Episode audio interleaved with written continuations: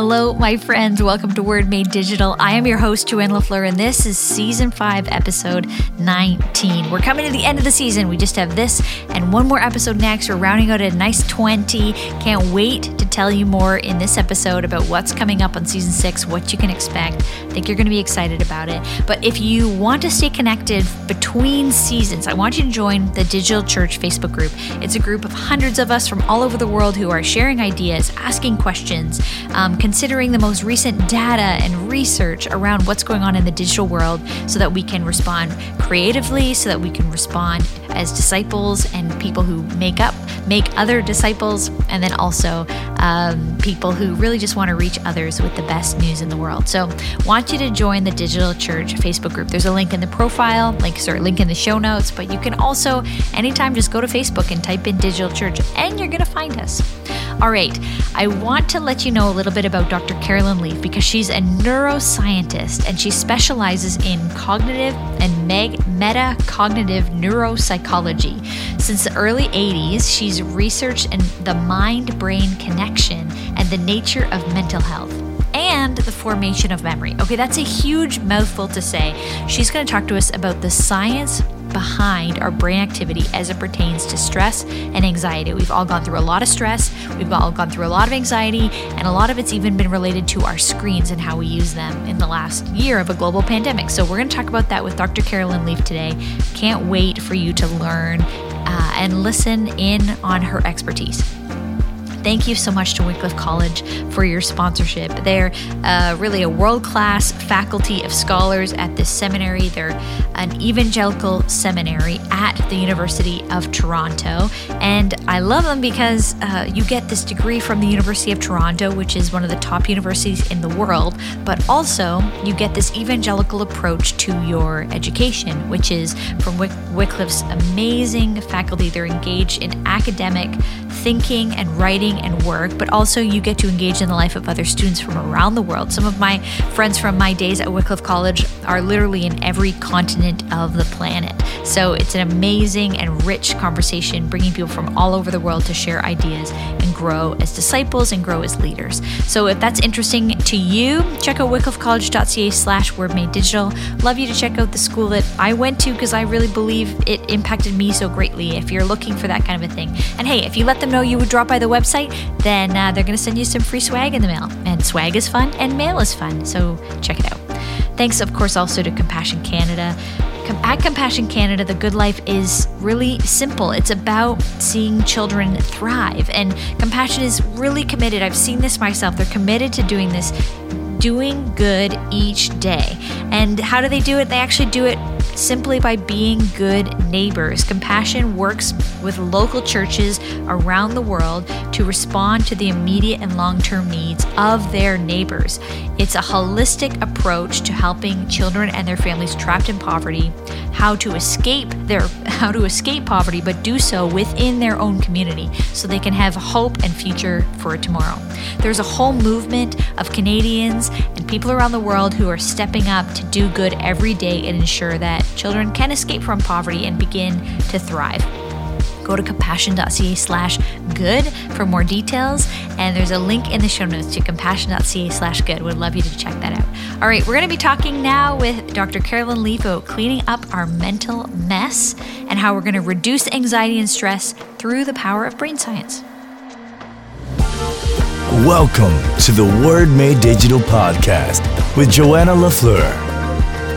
You're listening to Season five, sponsored by Compassion Canada and Wycliffe College. Word Made Digital brings you interviews with Christian creatives and communicators to inspire, challenge, and equip you in your own work. The church has the best news in the world, so we want to help you be the best communicators in the world. Here we go.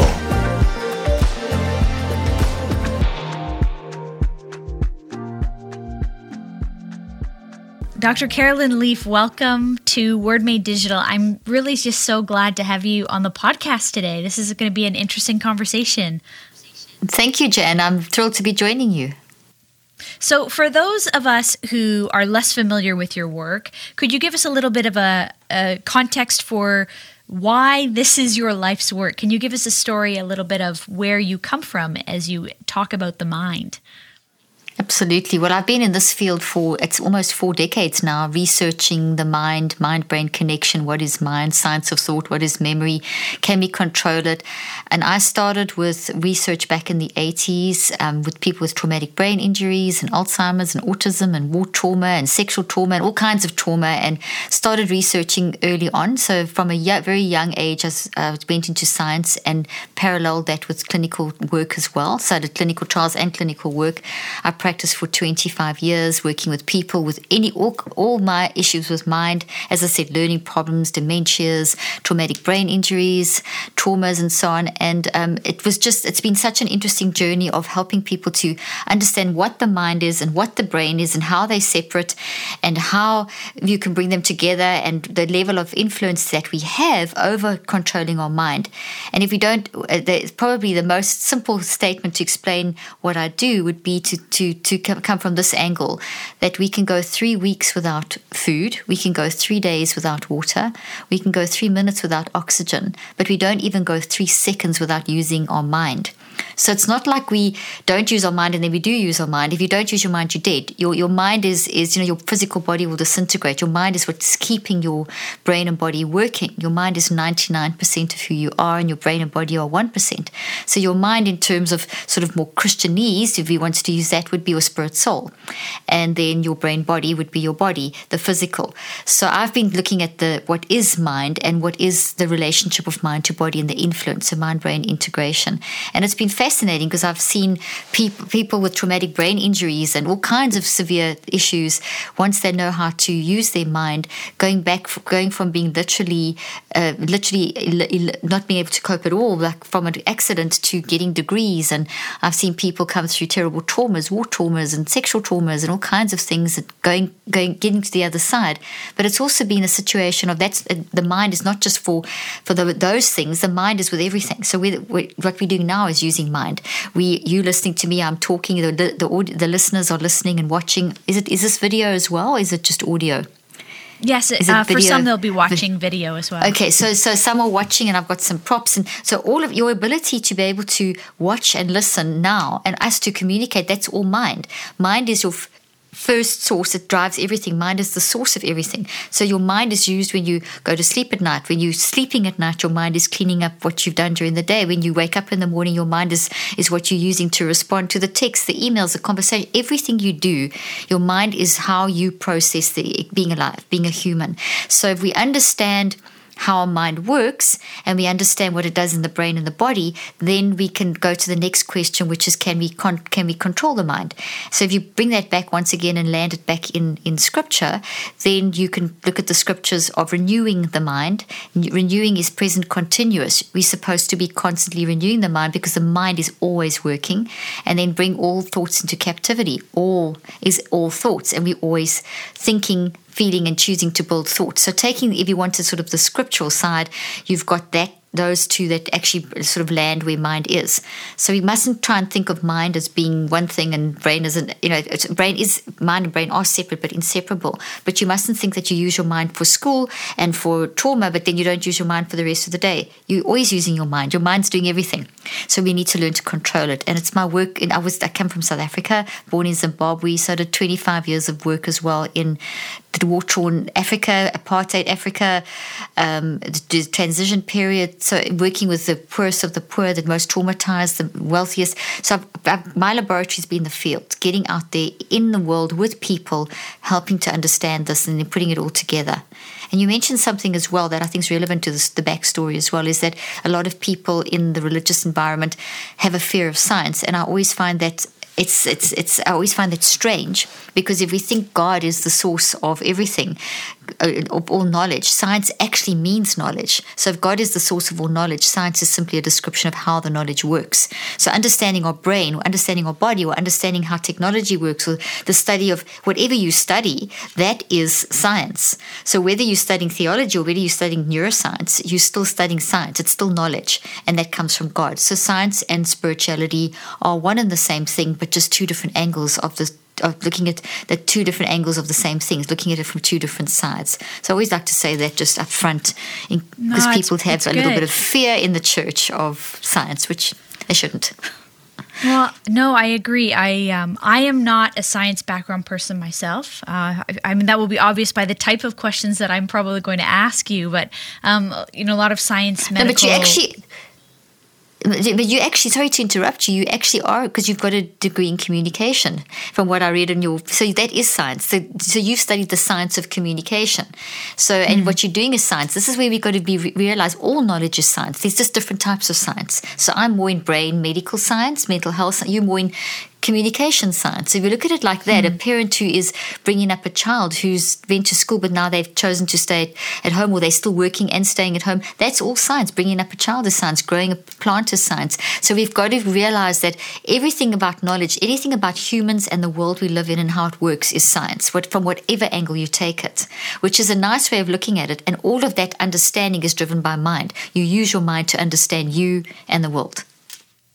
Oh, I love that. Thank you for saying that, because I think it's helping us to expand our sense, particularly as Christians, as you've said, who might be nervous. Some Christians are nervous about science because in some way they feel that it doesn't match up with their uh, what scientists are doing in some way maybe doesn't match up with their faith experience, because they're using the Bible as a science textbook as opposed to a meaning story about about Scripture exactly. and who God is and who His people are.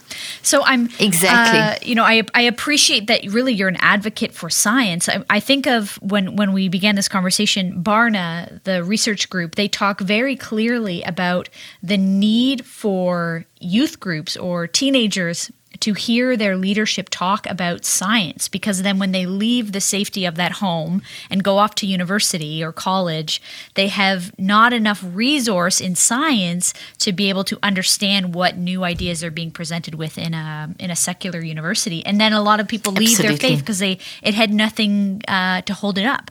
Um, so you know, I Exactly. just I love that work. Do you, are you finding that when um, with young people or or people that you're interacting with as you travel the world and speak about this? Is there an, a hunger for science when it comes to spirituality? They- There is a hunger for science, but I find religious a huge block. The, the, the people get mm. over-religious, and it's only certain groups, you know, the very extreme fundamentalists that are tend to be the kind of worst at this, where it's just, you know, if you're not spouting Scripture every five seconds, you the devil kind of thing, which is a very, very medieval kind of, and it's still, I mean, I still get that. People will still, you know, I see God as love and God as science and God as everything, and, and I find God in science. So, you know, it's because it's that's the world that we create. So, yes, we've got to open our minds, because if If you don't like science and you think it's anti-God, then don't use your cell phone. Don't watch this converse, don't listen to this conversation, because it's science that's enabling us to communicate via via the technology that we are using. Mm. And it's your cell phone that's based on science, and the fact that your house was built is science, and the fact that you can eat the food you eat is science. You know, everything is knowledge. And it's knowledge that has been given to us to discover, and to, and that's what scientists are doing, discovering the knowledge and how it all works. So yes, there, there is a bias, and the bias is very, um, very, un, it's a very unfortunate, because it does lead to a lot of stress in people's lives that are, um, and a lot of it causes, to me, I see more mental health issues amongst people that are very religious, then, and everyone battles with mental health, but like quite severe, extreme mental health issues amongst people that are so bound in a very sort of limited religious view. And I'm not talking about everyone. I'm talking about very, you know, very fundamental, very uh, science is evil kind of thing that really disrupts. It's it's the, totally anti-God, if if that makes sense. No, oh, I'm I'm fascinated by that, because you're I. I As a non, again, as a non-expert in this topic, I think of people in my own world who've gone into, come out of a very strict religious background, a Christian background of some kind, and have gone into deep depression and anxiety. They talk about these issues that they, mm-hmm. um, and then as a result, they they reject religion as a whole. Um, they reject Christianity as a whole, because they uh, really have been sort of abused within it mentally or emotionally. Yes. Um, t- yes. Tell me what tell me so. what you're you're seeing with that. Uh, is there any patterns well, a- you want to address? Well, there definitely is. You know, in any any kind of um, any, anything that we've experienced is is. is basically becomes part of our neurology and also part of our mind. So we, we every experience that we have, every moment of every day, right from in the womb, is building into networks, physical networks in our brain, so changing the brain, and that's neuroplasticity. But they also build into the D N A of every cell of our body, and we have thirty-seven to one hundred trillion cells in our body, and also into the gravitational fields of our mind. I mean, that's heavy science, but we, we our mind is, um, if, if you go back to the work of Einstein, and we've heard of Einstein, that's what's a good good way of, of explaining this. Einstein spoke about the photoelectric effect and the photons that we emit from our body, and that's a fact. I mean, you electrostatics, you walk past someone and and the, you're sure, you know, you, you feel that electrostatic connect, that when you brush past someone and they certain washing liquids and things will make a very strong electrostatic effect, and you can feel, oh, I got a shock from you. That's an example, an extreme example of how we are um It, there's this whole field around us. It's not that, it's just mm. that this physical physical is um, is only one percent of who we are. Mind is this ninety-nine percent. So when we don't get frightened of all of that, and we recognize that this is the, the, the non, there's many scriptures talking about how the invisible is controlling the visible, and the invisible is, you know, God is invisible. We can't, and yet people are scared of the invisible. Then you must be scared of God. You know, we've got to look at our logic patterns. There's a lot of illogic in that thinking. God is is We can't explain God. God is beyond space and time, beyond explanation. And so as soon as we think we can explain what God is, we will limit our understanding of ourselves, and we will be frightened of things like science, which are trying to explore the limitless knowledge that we have out there. So yes, people people that are stuck in that mode of thinking um, will look with a very narrow lens and not be able to accept other people's points of view, and will be threatened by other people's points of view. Meanwhile, one of the most gracious and intelligent things we can do is to accept that people are different from us, and to be able to agree and, and to agree to disagree, but still to be able to connect with others. So when you've got very fixed beliefs that have been established inside of you, and a fixed belief would be an experience or a cultural experience growing up, and then that builds into your brain, into your body, and into your mind. And over time, if it's um, over time in cycles of, it's actually cycles of sixty-three days, it becomes very established. Mm. And those become very strong thought thoughts with very and thoughts are made of memories. They look like trees. I've got actually got an analogy here for those that can see, but for the listeners, I'm holding up a little plant that looks with lots of branches, and this plant will have roots, and there'll be lots of roots. And so this basically um, represents what a thought looks like, and, and the branches are the memories. So you have your root branches, which is your origin story or the source of what happened, and then this is the branches are the behaviors and the emotion memories. So it's one thought, but it's made up of thousands and thousands of memories, two different types, the source memory and the behavioral memory, which then manifest in what you say and what you do. So each time, as you know, as you're growing up, each different belief system, let's say that it is about X in X philosophy in in religion, uh, and that is laid as that's more roots sown, and every time it's spoken about, there's more and more roots that grow stronger and stronger. The tree grows stronger and stronger within cycles of nine weeks, and on average, people are exposed to stuff for more than nine weeks. If growing up, it's years. You have a very mm, established wow. pattern, and if that pattern is very very limiting, where it is, if you do this, that's bad, you're going, it's shame, it's guilt. We find so many people coming out of very strict religious backgrounds with tremendous guilt, tremendous shame, tremendous hatred towards himself, tremendous feeling very um, sort of almost cloistered and locked in. And I have another image over here of a toxic tree, and this is a for the viewers, you can see it for the listeners, this is basically a tree as well, but it's this wiry looking tree with these wiry branches and roots. And this would represent toxic thinking and something that blocks our ability to love ourselves and to love others. Any philosophy that's blocking us loving ourselves and loving others is a toxic philosophy, and that you see manifesting because it's so against the natural design of the brain and the body, because we see that the brain is actually wired for love. That's a scientist statement, that there's no proteins, there's no structures in the brain for anything that's hatred, anger, jealousy, envy, et cetera, that shame, all that stuff. Um, and our and our mind is wired for optimism, which means we're drawn to fix the negative and to and to restore the balance. And that's mm. the for survival. But survival operates in love. Survival doesn't operate in in hatred and fear. Survival operates in love. So our whole wiring of our brain and our body and the whole design of our mind is all geared towards love. And that makes sense. We're made in God's image. God is love. So yet we have free will, which is a huge part of love. So we can, with our minds, which, as I said in the beginning, is the is the core issue. It's we don't even go three seconds without our mind working. Mind is how we think, feel, and choose. And every time you think, feel, and choose, you build thoughts. So every thinking, feeling, and choosing in accordance with love principles, we're going to build health. Otherwise, we're going to operate out of that and build toxicity. So if you've grown up in an environment where the nurturing has been very, very fundamental, very strict, and that has led to a person's self-esteem being challenged or values being challenged, and then you go out into the world and you see, but this is not doesn't quite work this way, um, then mm. you see a tremendous amount of depression and anxiety and that kind of thing. So it's all about bringing that balance back, recognizing this and reconceptualizing it to make more sense within a context that is more loving. And, and each person has to kind of do that journey on their own. So that's quite a philosophical and scientific answer to a very good question. But does that answer your question, or do you want it to go oh. a little deeper? No, it just leads to more questions. Well, that's good. I mean, that's good. Um, it's It's, you know, and so immediately I'm thinking, you know, in what ways can we then, you know, I think of this in scripture, it's the transform the, by the renewing of our mind. So what you're talking about is, um, from a scientific perspective, that we can in fact renew or change our minds, not a brain transplant, but exactly. like a mind transplant. Um, and that mind so, transplant changes the brain. So it actually, sorry to interrupt you, but that actually changes no, the brain. Great. So when you change your mind, your brain is always changing because your mind is always changing because your mind is always experiencing. So when you open your eyes in the morning, you're experiencing life. So your mind is changing. You're thinking, feeling, and choosing, and that's changing. And every change is transformed into changes in your brain. You keep changing these trees, adding more branches, changing the branches, changing these to these, and that kind of stuff. So that change that's always happening is a constant transforming process.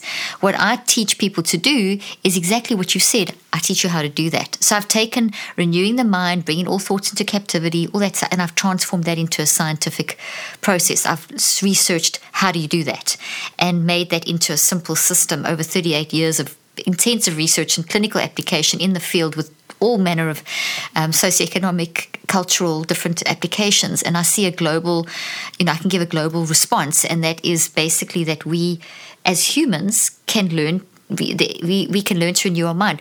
Our mind is always changing, therefore brain and body are always changing.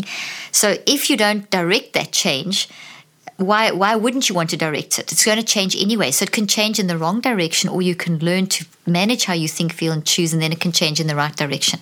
And that's what capturing all thoughts. You've got to capture these things. You've got to capture these you grow, these you want to capture and, and change, because these are the things that are the toxic habits, the traumas, the incorrect reactions, the bad habits, all that kind of stuff that are blocking our connection to love, that are blocking, keeping us stuck, that are blocking us from moving forward, et cetera, et cetera, wow. making our minds feel cluttered and affecting how we do our jobs and our relationships, and and that's got it's an it's an ongoing process. So really, the, yeah. the, the book is is that the NeuroCycle in the second half of the book. The first half, I put all the science, but the science is super simple. Like, I'll put a scientific fact, and then I'll say, what does this mean for you? So if the science isn't clear, what does it mean for you is very clear, that this sciencey stuff, this is what it will do for you. This is how it will help you renew your mind. And this, and then I talk about the NeuroCycle, neuro meaning brain, which is um, NeuroCycle is the process that I have researched and developed and refined over these thirty-eight years, and just once again retested and refined more in my most recent trials that are in the research that's in the book to show you how to do this. So that's kind of in an, everything in a nutshell.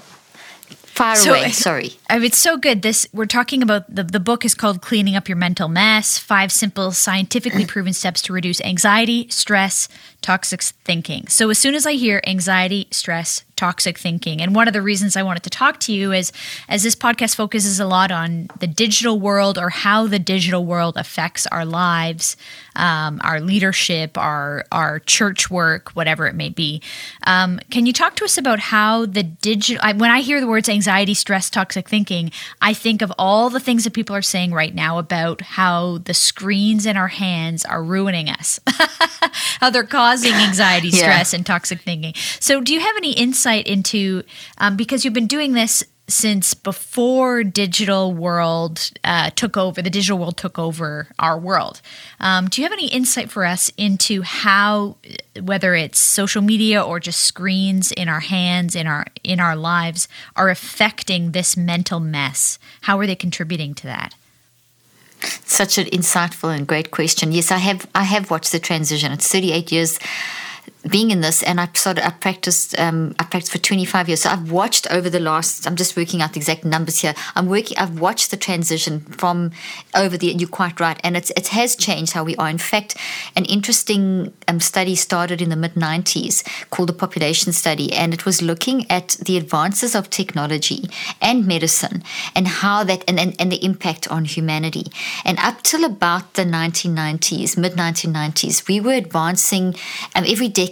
People were living longer, and suddenly something started changing in the mid nineties, and by the mid two thousands we saw that that trend had actually reversed, and this is not wow. spoken about. It's kind of kept quiet, but what we see now currently, let's talk about prior COVID. We actually prior COVID we were in a crisis, a mental health global crisis, and also a physical crisis because of the food that we're eating and things as well, and the chemicals. And so this whole advancement in technology has influenced food, it's influenced the chemicals chemicals that we have, it's influenced the drugs people are putting in their bodies. And I'm not talking about street drugs, I'm talking about psychotropic drugs, which are more dangerous than a lot of the street drugs that are out there, and over, um, overdoing certain medications. There's just been a move towards very physical treatment of everything, and we've so we've kind of moved to an overemphasis on the one percent, the physical, and an underemphasis on the spiritual, which is the mind, that thinking, feeling, choosing, the narrative, the whole person.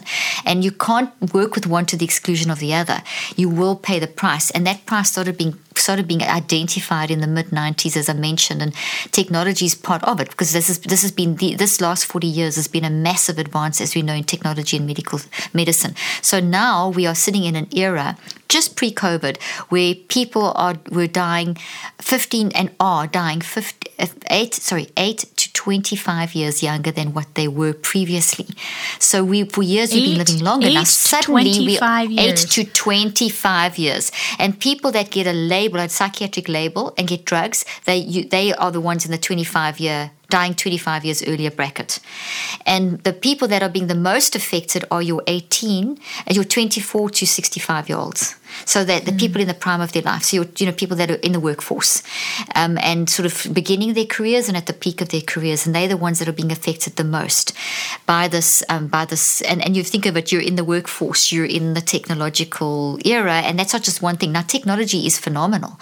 I think it's the great. It's, it's phenomenal. I love technology. It's not the technology that's the problem. It's how we're managing it. It's our mindset behind the technology.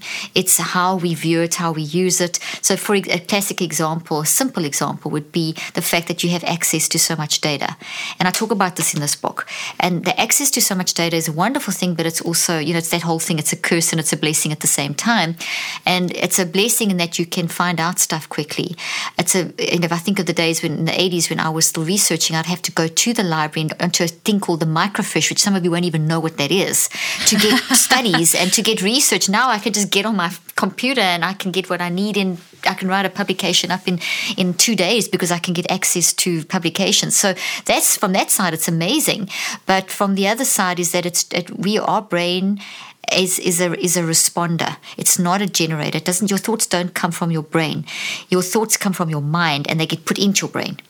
And so huh. you generate your thoughts. Your thoughts get put into your brain. Your brain is how we express ourselves. It's where we store our thoughts. We also store our thoughts in our body, and we store our thoughts in our mind. So thoughts are stored in three places. And then it's through the brain and the body that we can express our thoughts. So it's think, feel, choose, build, express. That's the process. It's not that the brain is generating. And then there's a feedback loop obviously set up. So if we don't look after our brain and our body, like, for example, overdoing the digital, overdoing the, the food, uh, processed food, the diet, the modern American diet is just an absolute killer for the brain and body.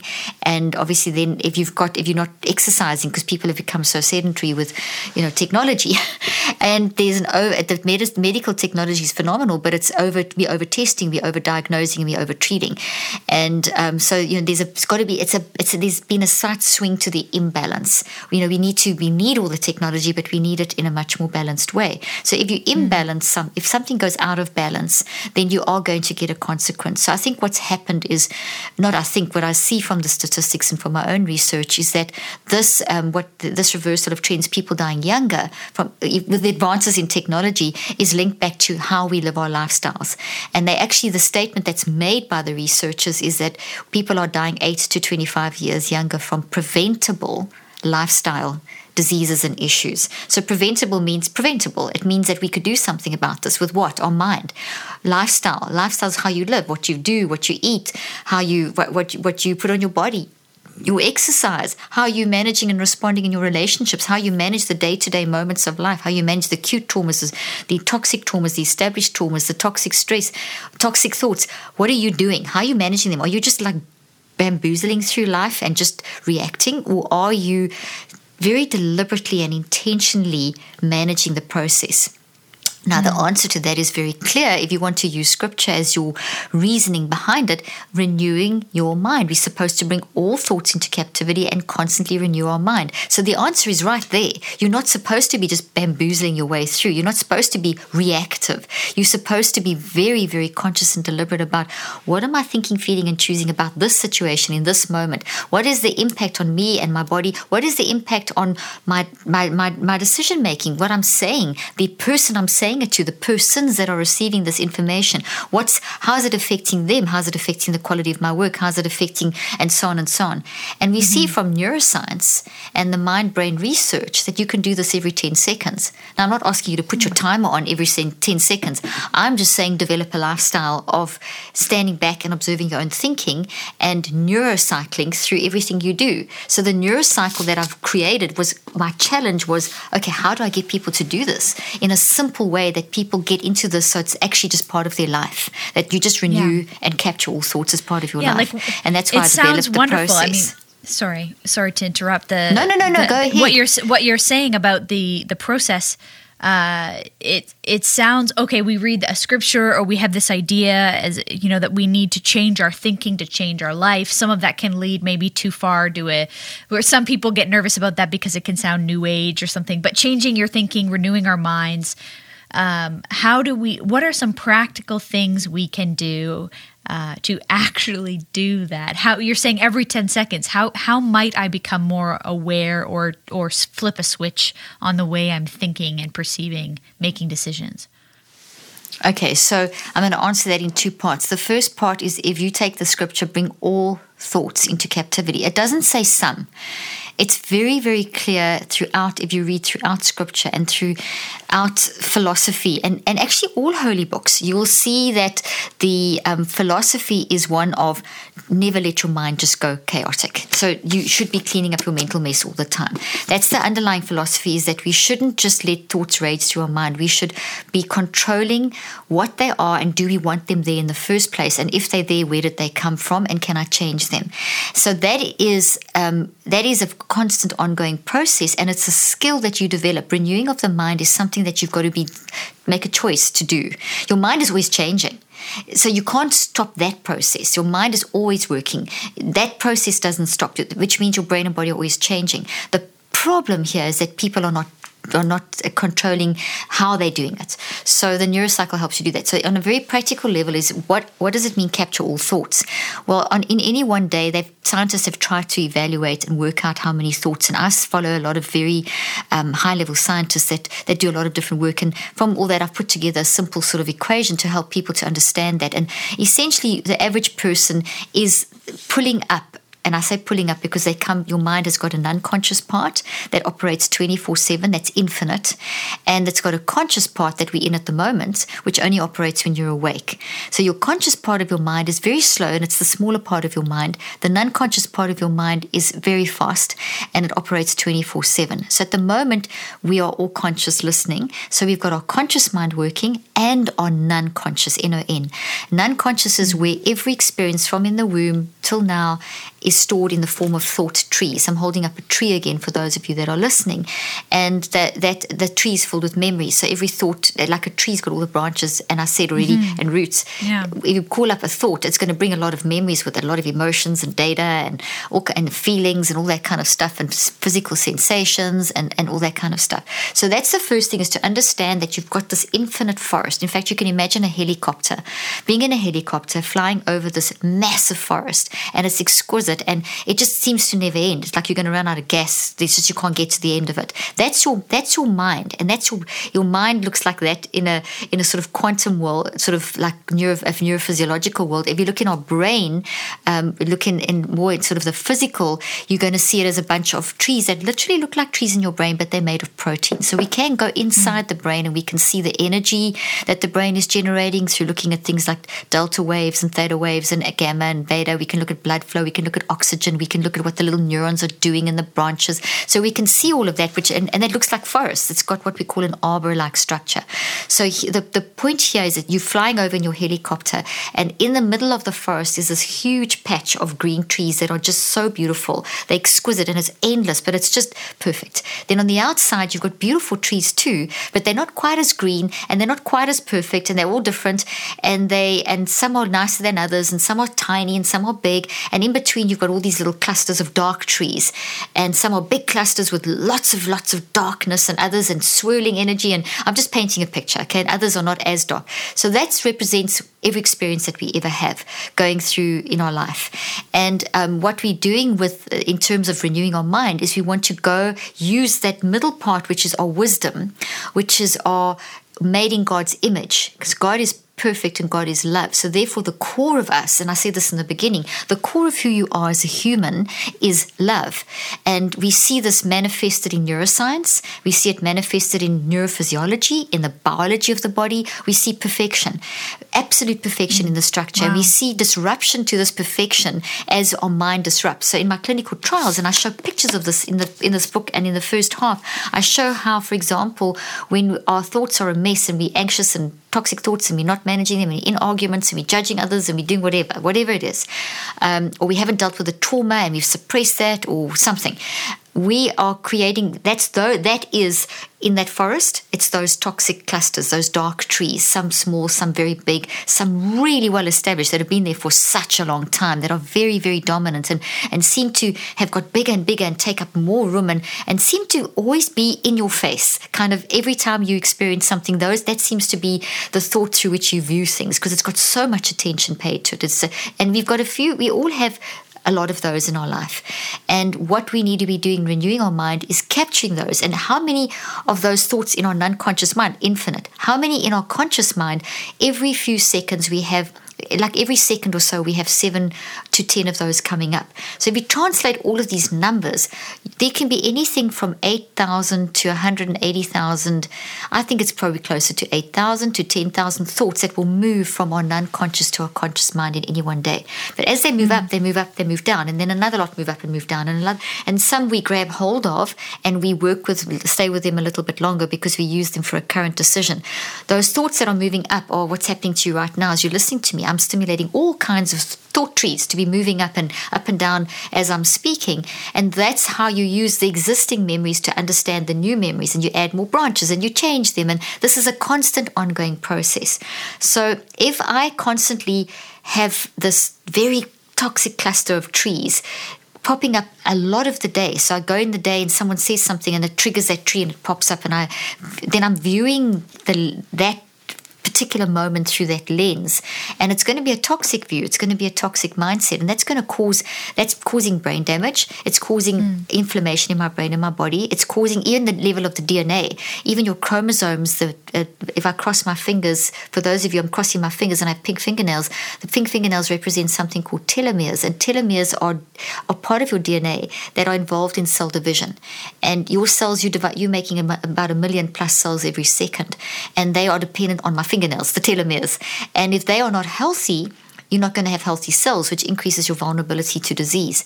What we see is that telomeres, the pink fingernails, are directly controlled by your mind. So if your mind's a mental mess, your telomeres are a mental mess, which means every part of your body is now going to be physically affected. But it's, as quickly as it's affected, you can heal it.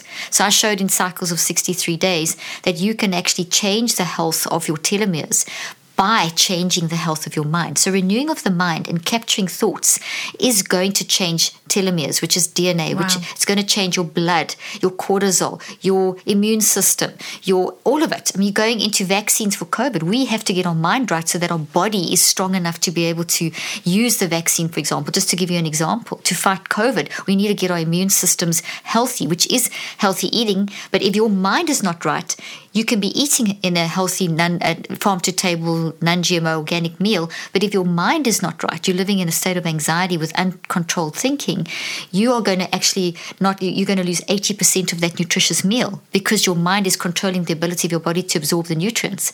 So your toxicity is blocking the nutrient absorption, which means your body's not going to get the health that it needs from that food. I mean, this is really significant. So that's why renewing of the mind is so vital, and capturing all thoughts is vital. And when I say every ten seconds and eight thousand thoughts and everything, this is kind of overwhelming. What it is is a recognition that we need to be deliberate and intentional about being aware of our thinking, feeling, and choosing. So if we think of mind, this ninety-nine percent spirit soul thing, as being thinking, feeling, and choosing, and if we think of mind as having at its core a wise mind. So it's like we've got two minds. We've got our made in God's image, middle of the forest, beautiful green trees mind, and we've got the mind on the outside, which is kind of messy. As I just described, some nice trees, small trees, big trees. The more recent the experience, the smaller the tree. The more established the experience, the more bigger the bigger the tree, and the more energy it has, and the more influence it has on your behavior. If you think of mind like that, and we think of renewing that, what we're supposed to be doing is cleaning our garden. We're supposed to be using our wisdom, and then that wisdom is activated by connection to God, which is love. So you can talk about when you talk to the Spirit of God, when you are praying, whatever, you are tuning in your wisdom to God's wisdom so that you can clean up the mental mess. So I don't I'm not saying that I don't believe you should walk around praying all day. That's like that. That's not, that's just, that's catalytic not kind practical. Of prayer. It's cat- catalyzing. Yeah. It's, yeah, it's catalyzing. Real prayer. That's not real. For me, that's just a form of prayer. If you want to live a lifestyle of prayer, you should be capturing your thoughts every single day. ten seconds, which means that you should be standing back and observing your own thinking. If you really want to do what God says, if you really believe that that those laws or those principles, let me say principles of renewing your mind and capturing all thoughts, if you really want to pray continuously, praying continuously is renewing your mind. It is capturing your thoughts. So it is a situation of I'm in this moment, now I'm awake. From the moment I'm awake, how am I responding to my husband, my wife, my kids, my work colleagues? How am I responding to that text? How am I reading that Instagram posts? Am I getting imposter syndrome? Am I being am I feeling envy? Am I feeling jealousy? And so it's monitoring every moment how you are functioning. You're almost going to two minds, and it's this is a healthy two minds. You go into your wise mind to analyze the other mind, which is the mind where free will exists. It's the mind that's around the core, and you draw on your wisdom, and you do that. This is what the five steps dig down to teach you how to do that, to train you to be very observant in the little things so that you'll be observant in the big things, and that you then become very observant the whole time. So let me give you land this with a very simple example. Let's say that you get into, okay, before I, pre- I just want to preface this with the, with the following. We've also got to stop thinking that anxiety, depression, toxic thoughts, anger, all these things are evil. They're not mm. evil. They are warning signals. They're not illnesses either. They're not illnesses. We've been told that that uh, mental health is an illness, and it has a, it's a neuropsychiatric brain disease, scary things. But there's no science behind that. There is very bad science behind that. When I say no science, there is science, but it's very bad bioscience, because um, the, the, the, the research takes humans and gets them to do things, and then looks what's happening in the brain. So they'll read something, or they'll answer questions, or they'll would look at a picture. So they're doing something with their mind. They've been told to think and feel and choose, and then they're looking at the response in the brain. Then they're saying, because that person, for example, I'm just giving a random example, says, oh, that's a very sad picture, that person's all depressed and blah, blah, blah. And that picture maybe wasn't that in the scientist's mind, but in that person, mm. that's how they saw that. The brain will light up in a certain way. Certain responses will happen in your body. Then they say, oh, the brain produced that. Therefore, you are clinically depressed, because depression comes from that part of the brain. So it's almost as though in your brain, it's waiting to jump out at you. That's not the case. If you're human and you're in life, life is tough. We know that. From the beginning of history, the beginning of mankind, we've been experiencing adverse circumstances, and we respond, we react with our mind. We experience it through our mind. Mind is first order. We experience it through our mind. This is the gift that we have from God to be able to think and feel and choose. And as we resp- as we think, feel, and choose, we build a consequence which is thought into our brain. We build forests, these trees in our forest. So what we need to do is is recognize that we have power. We are actually have been given the gift of controlling this. Otherwise, you wouldn't have a wise mind. You wouldn't have the made in God's image, scent of the forest, whatever analogy you want to draw on. And just to give you an example of where this is, just think of the time that you just know, when you know the right thing to do is this, or you just know and you get that sense of peace because you know that that's love. You know that that's the the correct thing. We all have that. Even infants. Research has been done on infants showing that they know the right thing to do. So we all do. As humans, even, yes, you can become tainted. Yes, you can spend so much time in toxicity that you that you don't know how to get to the scent of the forest, because there's just, on either side, there's just this wall of black trees. But those are all organic and changeable and malleable. And so as you then, your wise mind always is still stronger than those trees. But so as soon as you decide, hey, listen, I can't live with this rumination in my mind. I can't live with this toxicity. I can't live with this constant anxiety and depression, which are not illnesses. They are warning signals. They are symptoms. Like your alarm goes off in the morning to wake you up. They are symptoms that are, they are alarms, warning signals to wake you up to what's going on in your life. And so essentially, we need to learn to tune in.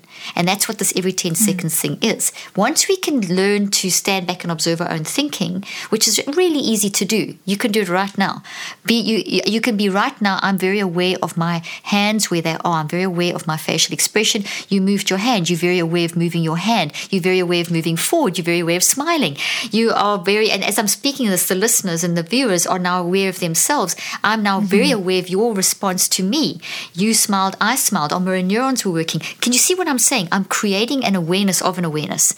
So you mm-hmm. can, we can just like that stand back and observe our own thinking. I call that the multiple perspective advantage, and I talk about that in the book as well, how to do that. It's kind of mm-hmm. you're going into two minds. So as I'm doing that, I'm standing back and observing. In this way, I now can be very aware. So the next, maybe you go from this podcast and you with a, a work colleague and you see that they look really depressed. So now you can stand back and observe your own thinking, and you can you can now and thinking, feeling, and choosing, and you can look at you, what is your response in your body, in your in your in your mind to this person? How can you tune in? What can you do to to maybe draw it out of them that why they're feeling depressed? Instead of getting irritated, and, oh, they're depressed again, or are they whatever? You can start. In other words, you can train yourself to watch how you're speaking. You have a conversation with a, with a loved one, and you. It's so easy to snap at a loved one. So instead of snapping at them, you can, or if you are snapping at them, watch yourself snapping at them. Watch your body movements. Watch your words. Watch your language. Watch their reaction. Watch your work. How well are you doing your work? What is your observe how you are actually doing your work? Is it good quality? Are you thinking deeply? And that goes to the technology thing, is that we when we are constantly getting data, we don't think things through. We don't think, feel, and choose. We just gather data. So it's all gathering of data, and and and, set, and we're not designed to just gather. We are supposed to gather and reflect deeply right. on the information, and that makes the brain healthy. So when it's just this bunch of information, it causes a lot of toxic buildup. So be aware, but pick what you're going to focus on and focus on that, and that's called brain building. And it's the first part of the second part of the book where I talk about how to use the NeuroCycle. So like when you are focusing on things, you need to learn new information. So you can use brain building to build your Um, from when you study your scriptures, when you focus on what you're interested in, your work, to improve your expertise in your work. I write scientific papers, I research, I do clinical trials, I have to study all the time. So I brain build an hour to two hours a day. So I'm using the NeuroCycle, the five steps to build my brain. So I'm, and all of these are contributing to building my awareness. Okay, having said all of that, let's just land this with a very simple example, and then I'll just talk a bit more about the applications. So the first thing is that we need to, some, let's say that Let's let's take maybe um, let's take some, maybe an argument, because now in COVID everyone's at home and things have changed, and you know we're all in each faces a lot more, and a lot of people. I do a lot of lot of interviews and get so many do so many magazine articles and interviews and things, and people always ask, how do you deal with, now you're in this person's face all the time, how do you deal with arguments? And you know you love the person, but there's yeah. you know there's irritation. So I think it's kind of a relevant one. So um, what you, let's say that there's an argument that you've just had, but you've now got to go on a Zoom meeting or something like that. So you have to be together. You can't have a grumpy face, and you can't let that f- argument enter into the discussion, because you now have to be professional and do your work via Zoom. So you may not have fancy clothes on, but you are having to get your head on so that you can focus in that in that meeting.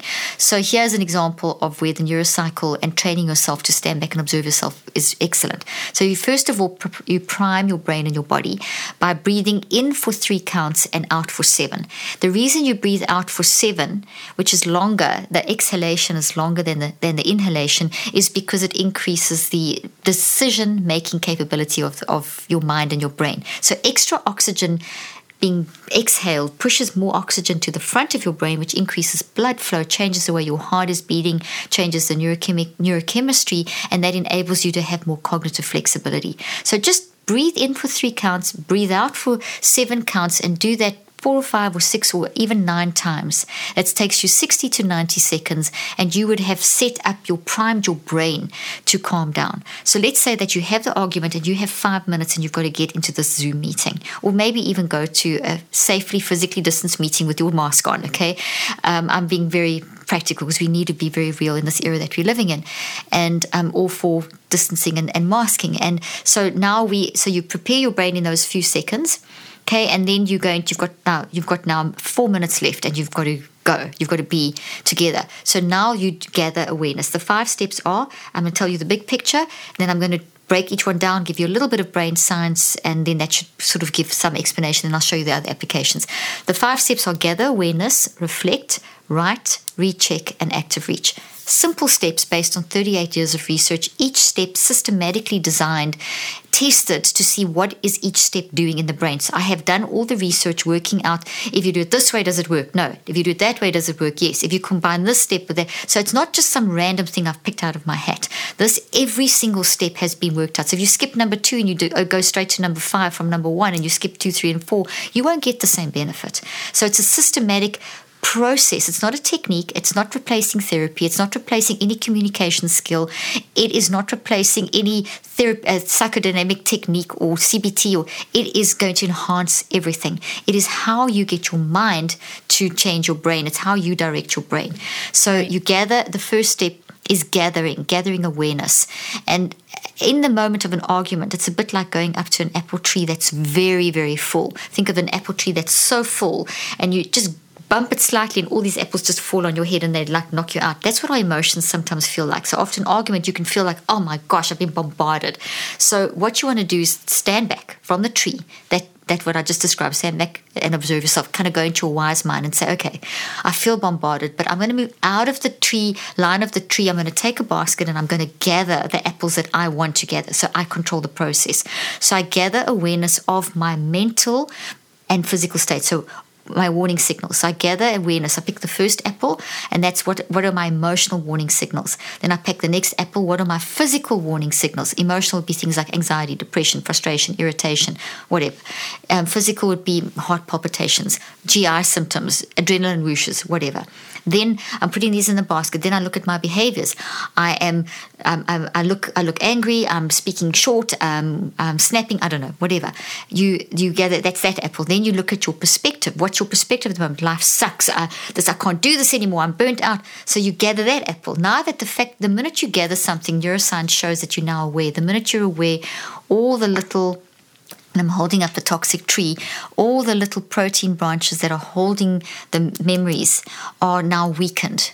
If you suppress it and push it down, say, okay, I'm not going to deal with that, I'm not going to think about that, yeah. I'm never going to deal with that again. You push it down, you go into the meeting, you won't, this is pervading the meeting, the toxic argument is pervading the meeting, so it's it's because it's ubiquitous, it's going to, and if you don't deal with it, that's going to become a problem in that relationship, and it's going to come up again worse next time until you deal with it. And it's causing brain damage and damage in your down to the level of your D N A. So why keep it? Why not manage it? That's my, I mean, when you know this, why won't you manage your mind? Why wouldn't you NeuroCycle? That's kind of my argument. And um, I'm not saying that, that I don't, that I have it totally all together. No one does. But what I have learned to do is I now can recognize very fast when I'm in a situation that I need to control, which is pretty much all the time, and I know how to do it. So I can find it, I can recognize it quicker, and I can manage it quicker. So it doesn't invade my day and my life. We just went through a very traumatic experience. If you, I have a podcast called Cleaning Up Your Mental Mess, and I spoke about it um, in one of my podcasts. We had an extended family member who tried to commit suicide, and I actually found them. And it was oh, unbelievably wow. traumatic. Wow. It was acute trauma. It was, they fortunately safe and on the other side and healing, and thank God for that. And but it was terrible acute trauma, terrible. And I was terrified. I was despairing. All of us were, extended family, close family, and so on. And um, I had to, I honestly, it sounds crazy, but I did, an, I did a NeuroCycle just to calm down, because I knew if I didn't calm down, I wouldn't, ha- we didn't manage my mind. I would not be an effective support in this situation, and I would not make wise decisions. So I did the NeuroCycle very quickly in a few seconds to get, and then I kept doing it through the evening as the evening progressed to get to each different stage. But I was doing it to keep my mind under control, to keep my brain and body under control, so that I could make, facilitate and help to make the right decisions and be there for the family and so on and so on. I don't want to go into the detail. And if people want to listen, sure. they can go to the podcast and hear, because I described the actual NeuroCycle I did. We just don't have the time now.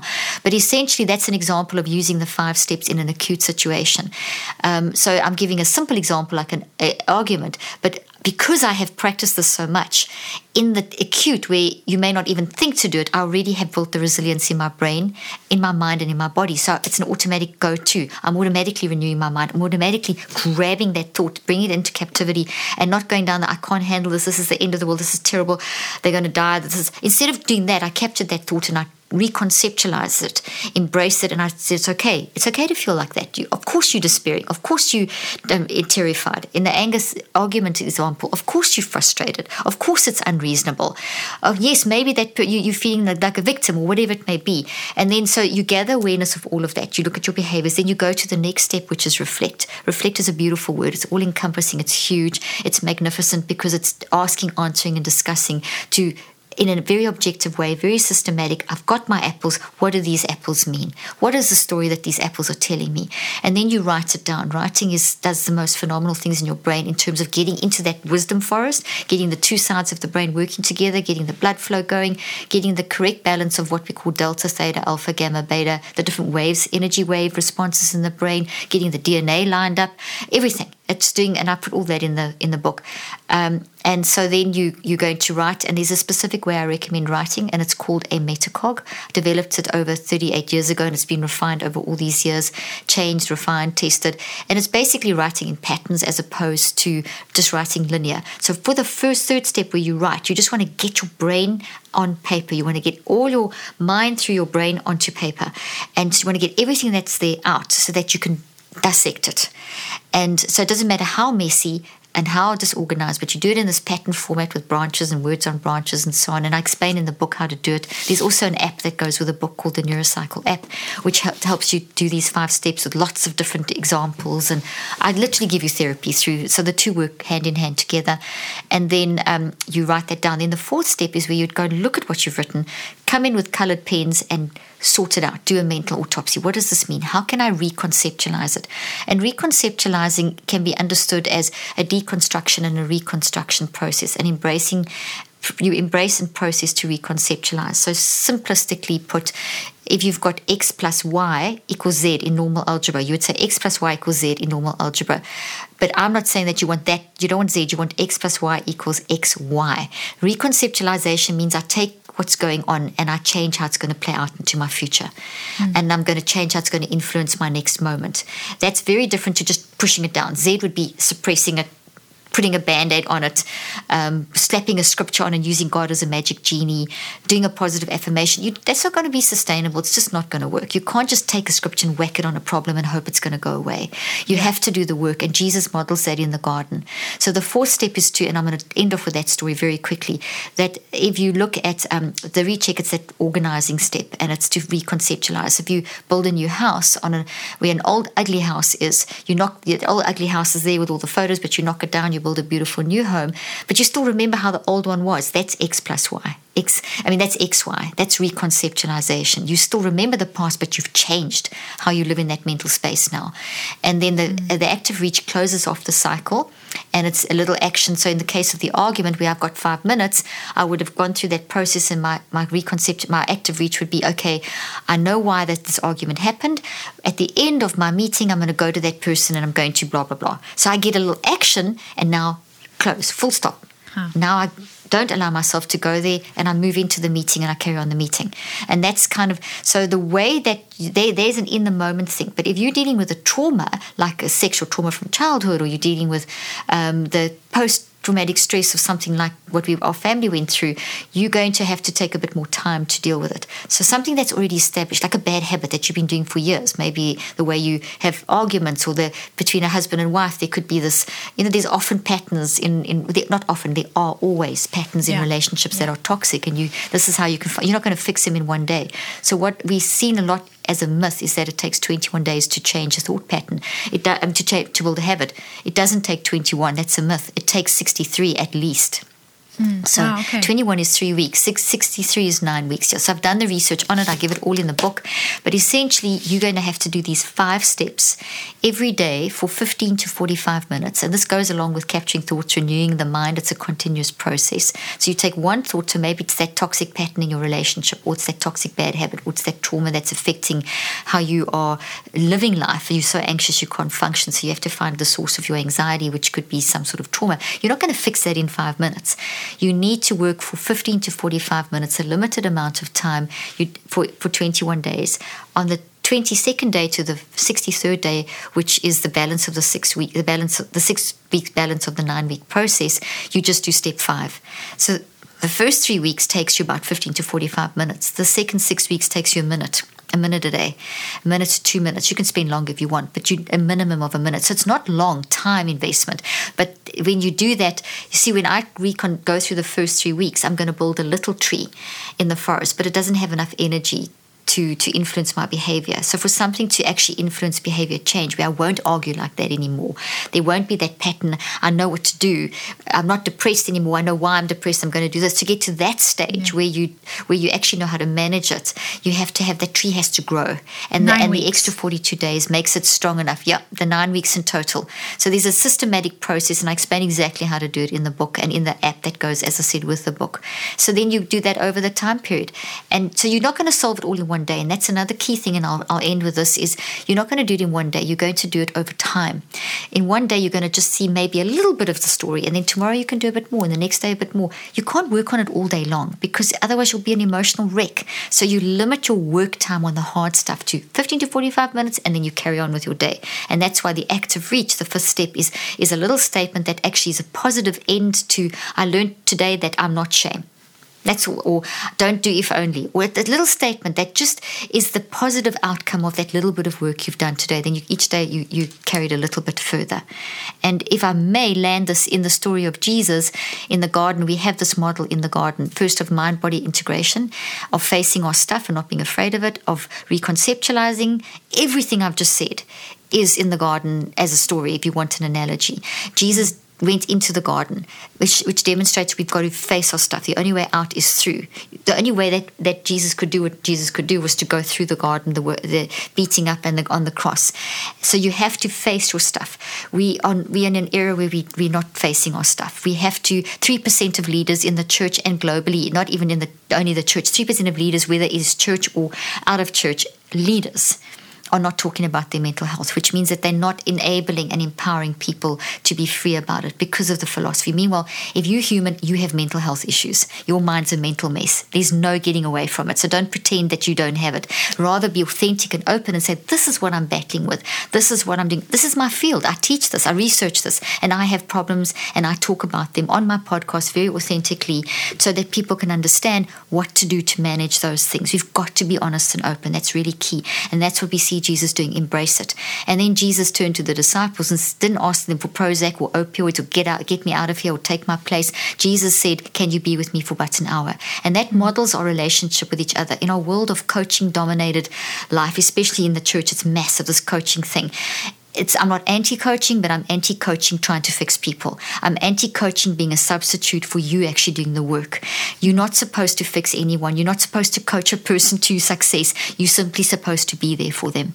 And that's very, very different. So we have to shift our philosophy. When you coach people, you create a, an, an unhealthy relationship if you coach incorrectly. We've got to be there to support. And so that's another whole story. We can't do this alone. We've got to be supportive. Yeah. It's going to get worse before it gets better. We saw this in my research, and I talk about something called the treatment effect. As you face stuff, it's very hard to face, okay, I'm anxious. Why am I anxious all the time? Oh, I was this trauma in my life. Ouch, that is terrible. It's traumatic. So you will get worse before you get better. Jesus sweated blood.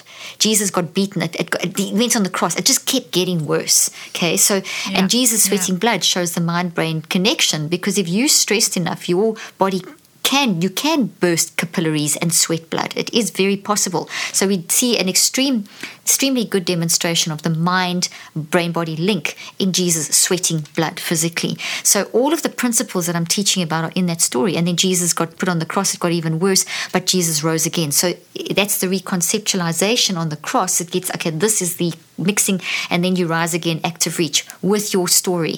So your story, this is the X Y, the X and the Y. Jesus got it got crucified. The wounds in the hands are your story, that are the lessons that are going to propel you forward. So yes, where's the lesson in a rape? There isn't a lesson in the rape, but there is a message that you can transform and say, okay, well, that happened, but this is how I'm going to use it.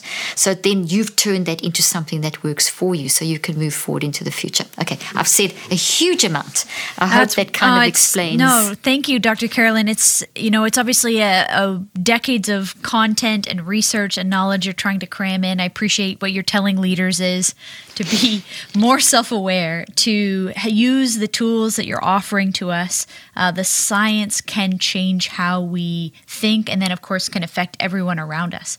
So um, what we do matters for ourselves, but also for the sake of others. So I want people to find more content in your book, your podcast. There's the app, as you mentioned. We're going to link everything in the show notes. So thanks so much um, for Thank your you. time today. It's brilliant. Um, we need to we le- need to read this more carefully to to get all the content that you're trying to offer. It's just rich science. Thank you so much. Thank you. Thank you so much. Thanks so much, Doctor Carolyn. That was a whirlwind of content and uh, her thinking, her best thinking on these issues of brain science and our stress and anxiety. So maybe you want to go listen to it again, or you want to listen to it at a slower pace to try and take that in, or check out her books, of course, her website and her content. All the links are in the show notes for you to check that out.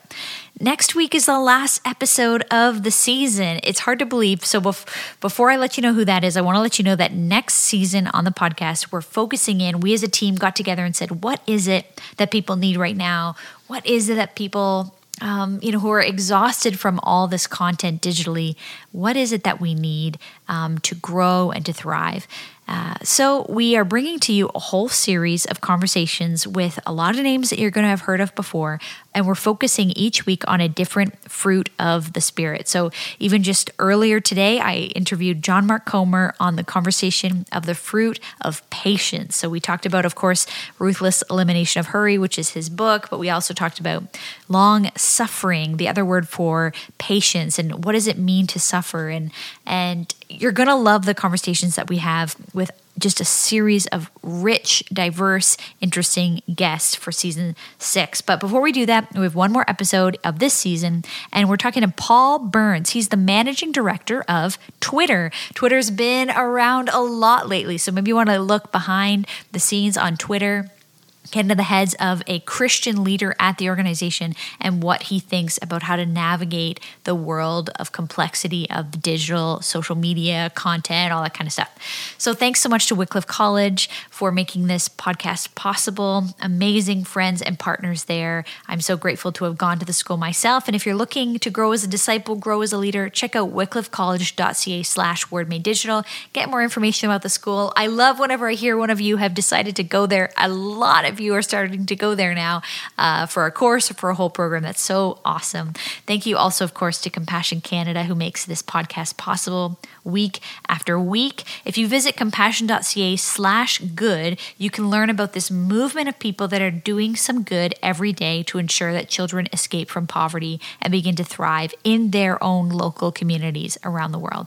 So I will see you next week for the final episode of the season with Paul Burns, the managing director of Twitter. But hey, I'd also love to see you on the Facebook group called Digital Church. I'd love to uh, see you check out those Word Made Digital tutorials as well. It's all free. It's all to equip you. It's just a way for us to serve you and help you navigate this whole digital world that we're living through. All right, see you next week. Thanks for listening to the Word Made Digital podcast with Joanne LaFleur. If you like this content, hit subscribe so you don't miss an episode.